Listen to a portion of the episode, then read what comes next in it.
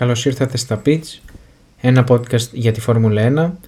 Είμαστε Αυστρία, είμαστε στην πίστα του Spielberg στο Red Bull Ring και μέσα από τον τρομερό καπνό που δημιουργούν τα καπνογόνα από τους ε, φίλους Ολλανδούς του Max Verstappen, αυτό τον πορτοκαλί καπνό, είμαστε έτοιμοι για να ξεκινήσουμε την περιγραφή του αγώνα για το τι έγινε την Κυριακή στον αγώνα της Αυστρίας και πώς έχουν διαμορφωθεί οι βαθμολογίες τόσο για το πρωτάθλημα των οδηγών αλλά όσο και για το πρωτάθλημα των κατασκευαστών όπου και τα δύο είναι πολύ κοντά οι ομάδες μεταξύ τους και έχει τρομερό ενδιαφέρον.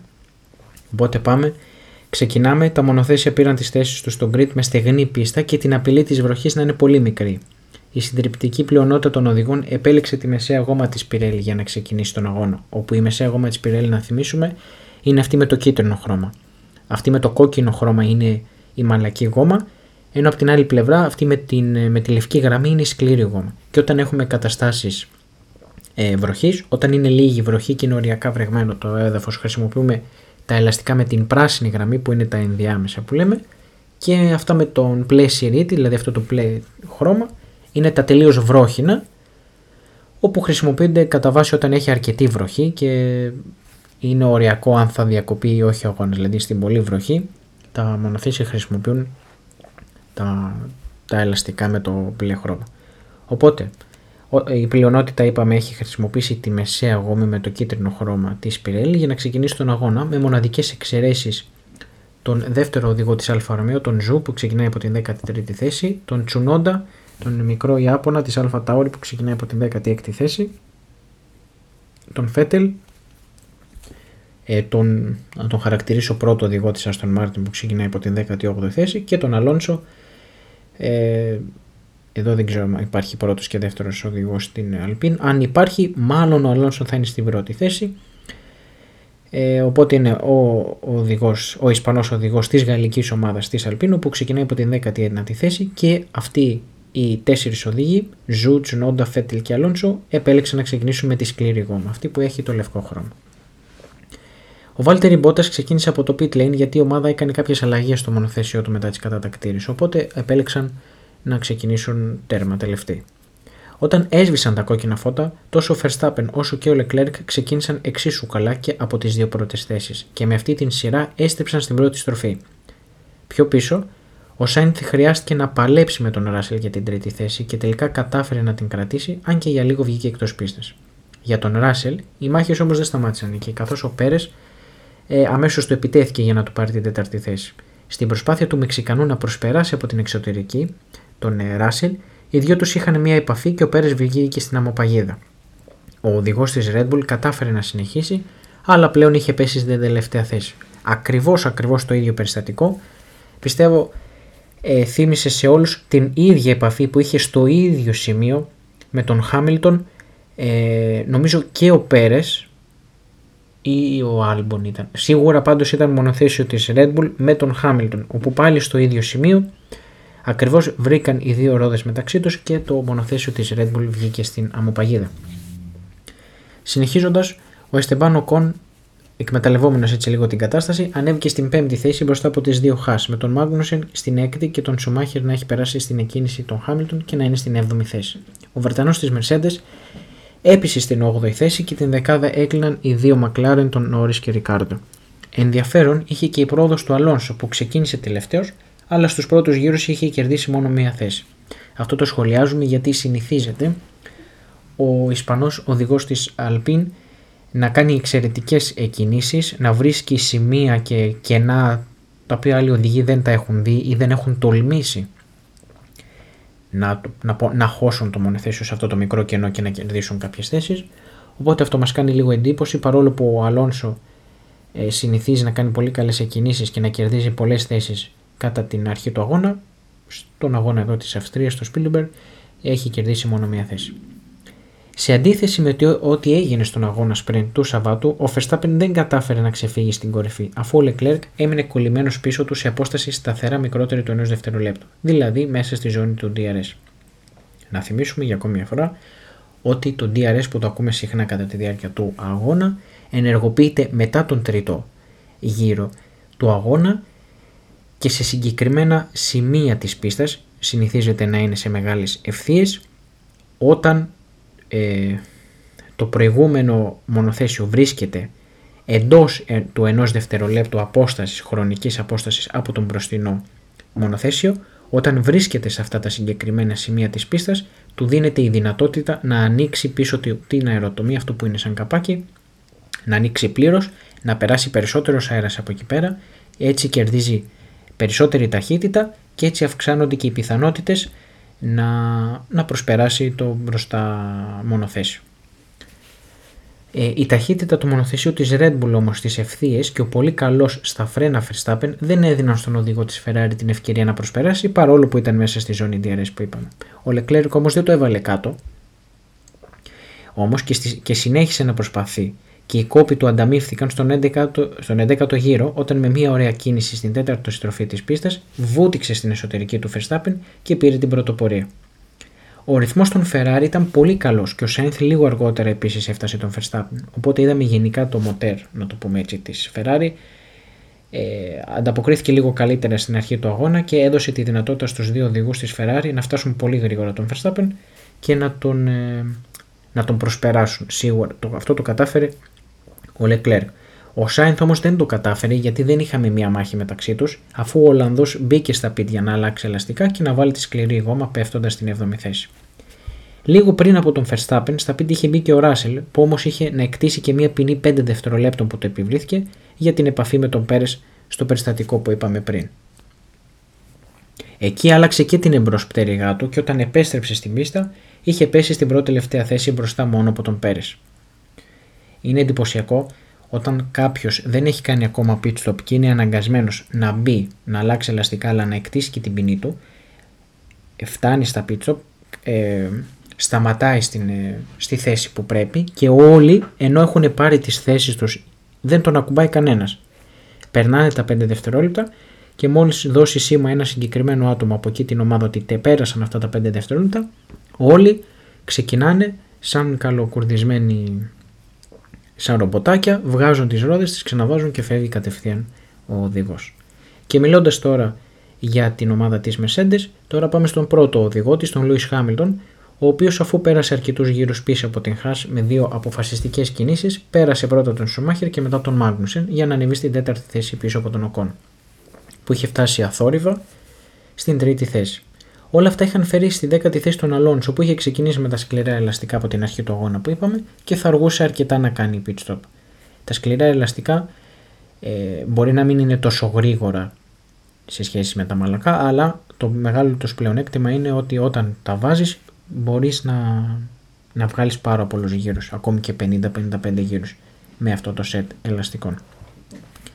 Ο Verstappen όμως, ερχόμενοι τώρα στις πρώτες θέσεις, ήταν ταχύτατος και γρήγορα έφτασε πίσω από τον Χάμιλτον. Η ανώτερη ταχύτητα της Red Bull βοήθησε τον Ολλανδό να περάσει εύκολα τον Βρετανό και με τον Οκόν να έχει μπει στα pit ήταν πλέον τρίτος και είχε μπροστά του μόνο της Ferrari που δεν είχαν κάνει ακόμα pit stop και τις πλησίαζε σταθερά. Η στρατηγική του ήταν να βρεθεί μπροστά τους όταν οι Leclerc και Sainz θα σταματούσαν για τη δική τους αλλαγή ελαστικών με το γνωστό undercut.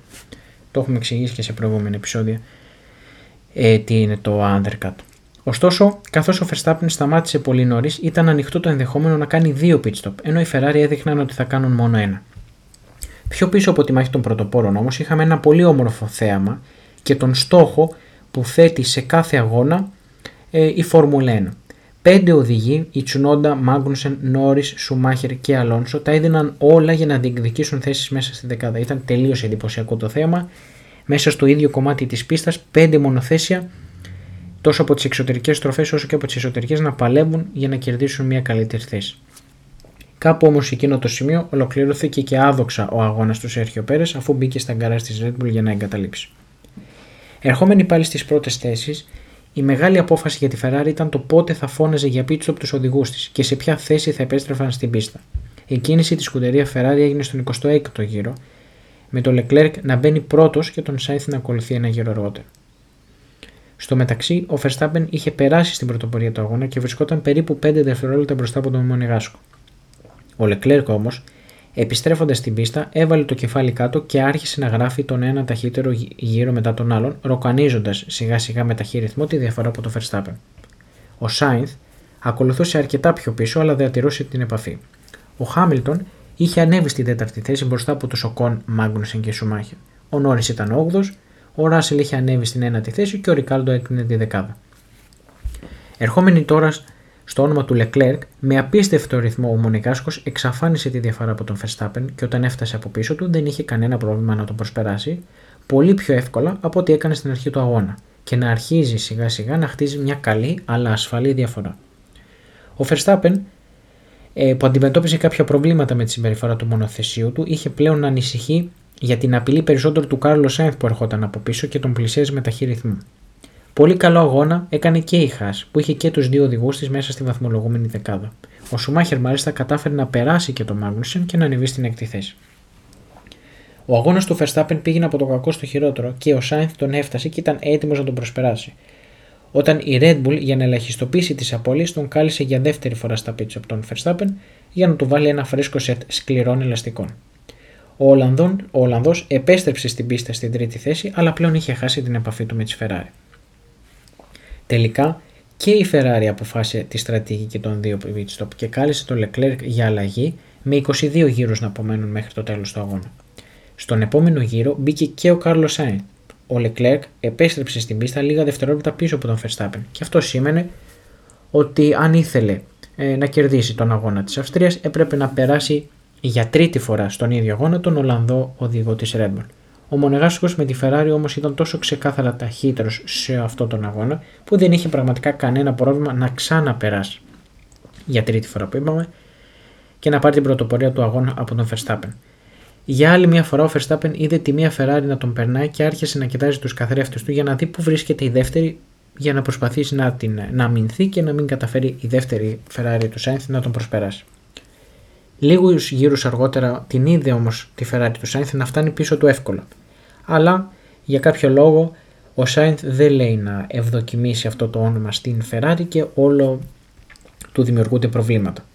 Τη στιγμή που ο Ισπανός ήταν έτοιμος να περάσει, ο κινητήρας της Ferrari τον πρόδωσε και έσκασε, είδαμε τον λευκό καπνό να βγαίνει από πίσω και είναι σαν να λέμε παρέδωσε πνεύμα ο κινητήρας της Ferrari. Ο Σάινθ σταμάτησε στην άκρη της πίστας με τη Ferrari του να φλέγεται, είδαμε να βγαίνουν και φλόγες και ο γόνας του καταστράφηκε αλλά για όλους τους υπόλοιπους οδηγούς ο αγώνας ουδετεροποιήθηκε αφού έκανε την εμφάνισή του το εικονικό αυτοκίνητο ασφαλείας. Κατά τη διάρκεια ε, του εικονικού αυτοκινήτου ασφαλείας έχουμε πει ότι μειώνεται ο χρόνος που χάνει ένα μονοθέσιο όταν μπαίνει για pit stop. Οπότε εκμεταλλευόμενοι αυτήν την κατάσταση, οι Leclerc και Verstappen βρήκαν την ευκαιρία και έκαναν ένα δωρεάν pit stop για να βάλουν τα μεσαία ελαστικά για τους 12 γύρους που έμειναν μέχρι το τέλος του αγώνα και με τη διαφορά μεταξύ τους στα 4 δευτερόλεπτα. Ο Χάμιλτον σταθερά με την αξιοπιστία που προσδίδει το EW13 της Mercedes στους αγώνες ακολουθούσε στην τρίτη θέση και ο Ράσελ είχε ανέβει στην τέταρτη θέση προσπερνώντας τον Οκόν. Πιο πίσω οι Χάς έμεναν μέσα στους βαθμούς με τον Σουμάχερ στην έκτη θέση και τον Μάκνουσεν στην 8η, με τον Νέορις να έχει μπει ανάμεσά τους και τους Ρικάρντο και Άλμπο να κλείνουν την πρώτη δεκάδα. Στους τελευταίους γύρους ο Verstappen με τα μεσαία ελαστικά άρχισε να πλησιάζει σιγά σιγά το Leclerc και με τον τελευταίο να αναφέρει κάποια προβλήματα με το πεντάλι του καζιού στο μονοθέσιο της Ferrari, τότε όλοι ανησύχησαν γιατί λένε είμαστε πρώτοι αλλά για πολύ λίγο θα χάσουμε ε, τη νίκη. Η διαφορά έπεφτε με αργό ρυθμό, λίγα δέκατα ανά γύρο και η αγωνία όμως ήταν σε πολύ ψηλά επίπεδα. Τελικά όμως, μετά από πραγματικά πολλά εγκεφαλικά και αγωνία που μοίρασε απλόχερα ο Λεκλέρκ στους τελευταίους γύρους του αγώνα, ο Μονεγάσκο κατάφερε να πάρει μια τεράστια νίκη μέσα στην έδρα της Red Bull και αυτή η νίκη ε, συνοδευόταν από μια μεγάλη βαθμολογική ανάσα. Ο Verstappen πήρε μια πολύτιμη για εκείνον δεύτερη θέση αφού κατάφερε να ελαχιστοποιήσει τις απολύες του σε έναν αγώνα ε, που είδε τις Ferrari να είναι πραγματικά καλύτερες και ταχύτερες από το μονοθέσιο της ε, Red Bull. Επίσης δυστυχώς για τον Verstappen δεν είχε τον ομόσταυλό του τον, τον Σέρχιο Πέρες να τον βοηθήσει έστω στο ομαδικό κομμάτι γιατί εκείνος είχε εγκαταλείψει κατά τη διάρκεια του αγώνα. Ερχόμενοι τώρα στο κομμάτι της Mercedes, ο Λούις Χάμιλτον πήρε την τρίτη θέση και πανηγύρισε άλλο ένα βάθρο ε, για την Mercedes, αν και ήταν σε μεγάλη απόσταση από τους δύο πρώτους. Ακολούθησαν οι Ράσελ, ο Κον, Σουμάχερ, Νόρις, Μάγκουνσεν, Ρικάρντο και Αλόνσο. Οπότε Ε, πάμε να δούμε πώς τερμάτισαν και πώς πέρασαν κάτω από την καρόση σημαία. Τα μονοθέσια. Πρώτος και μεγάλος νικητής ο Leclerc, δεύτερος ο Verstappen, τρίτος ο Hamilton, ξανά πολύ καλή επίδοση για το μονοθέσιο της Mercedes, τέταρτος ο Russell, έτσι μια καλή συγκομιδή, νομίζω την καλύτερη συγκομιδή ομαδικά έκανε η Mercedes σε αυτό το τριμέρο με το 3-4, πέμπτος ο Κον, Έκτος ο Σουμάχερ, εξαιρετική απόδοση για τον μικρό οδηγό της Χάς. Έβδομος ο Νόρις, όγδος ο Μάγνουσεν, ένατος ο Ρικάρντο. Καλή απόδοση για την Μακλάρεν, κατάφερε να βάλει και τους δύο οδηγούς της στο top 10, όπως κατάφερε και η Haas.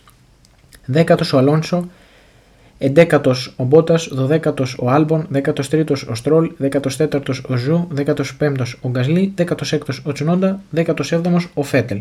Ο Σάινθ, Λατίφη και Πέρες δεν κατάφεραν να ολοκληρώσουν τον αγώνα. Και τώρα πάμε να δούμε πώς είναι οι βαθμολογίες των πρωταθλημάτων τόσο για τους οδηγούς όσο και για τους, ε, για τους κατασκευαστές όπου στην πρώτη θέση είναι ο Max Verstappen της Red Bull με 208 βαθμούς, δεύτερος ο Leclerc με 170, τρίτος ο Πέρες με 151, τέταρτος ο Sainz με 133, πέμπτος ο Russell με 128, μόλις 5 βαθμούς διαφορά από τον Sainz, οπότε πάει πολύ καλά ο Russell, έκτος με 109 βαθμούς ο Χάμιλτον, έβδομος ο Νόρις με 64, όγδος ο Οκόν με 52, ένατος ο Βάλτερη Μπότας με 46, δέκατος ο Αλόνσο με 29, εντέκατος ο Μάγνουσεν με 22, δωδέκατος ο Ρικάρτο με 17 βαθμούς, 13ος με 16 βαθμούς ο Γκασλή, 14ος ο Φέτελ με 15, 15ος ο Μικ Σουμάχερ με 12, 16ο ο Γιούκι Τσουνόντα με 11, ο Ζου 17η θέση με 5 βαθμούς, ο Άλμπον 18η θέση με Williams με 3 βαθμούς, τους ίδιους ακριβώς βαθμούς έχει και ο Στρόλ στην 19η θέση. Και μένουν ακόμη δύο οδηγοί, στην 20η θέση ο Λατίφ και στην 21η ο Χούλγκεμπερκ, γιατί έχει αγωνιστεί και αυτός με την Aston Martin, οι οποίοι ακόμη δεν έχουν καταφέρει να πάρουν κάποιο βαθμό. Ο Χούλγκεμπερκ, αν δεν τύχει κάτι στην Aston Martin επειδή είναι αναπληρωματικός οδηγός, μάλλον θα μείνει εκεί που είναι. Ο Λατίφη πιστεύουμε να προσπαθήσει λίγο παραπάνω, να είναι και λίγο τυχερός, ώστε να πάρει και εκείνος τους πρώτους του βαθμούς στην Φόρμουλα 1.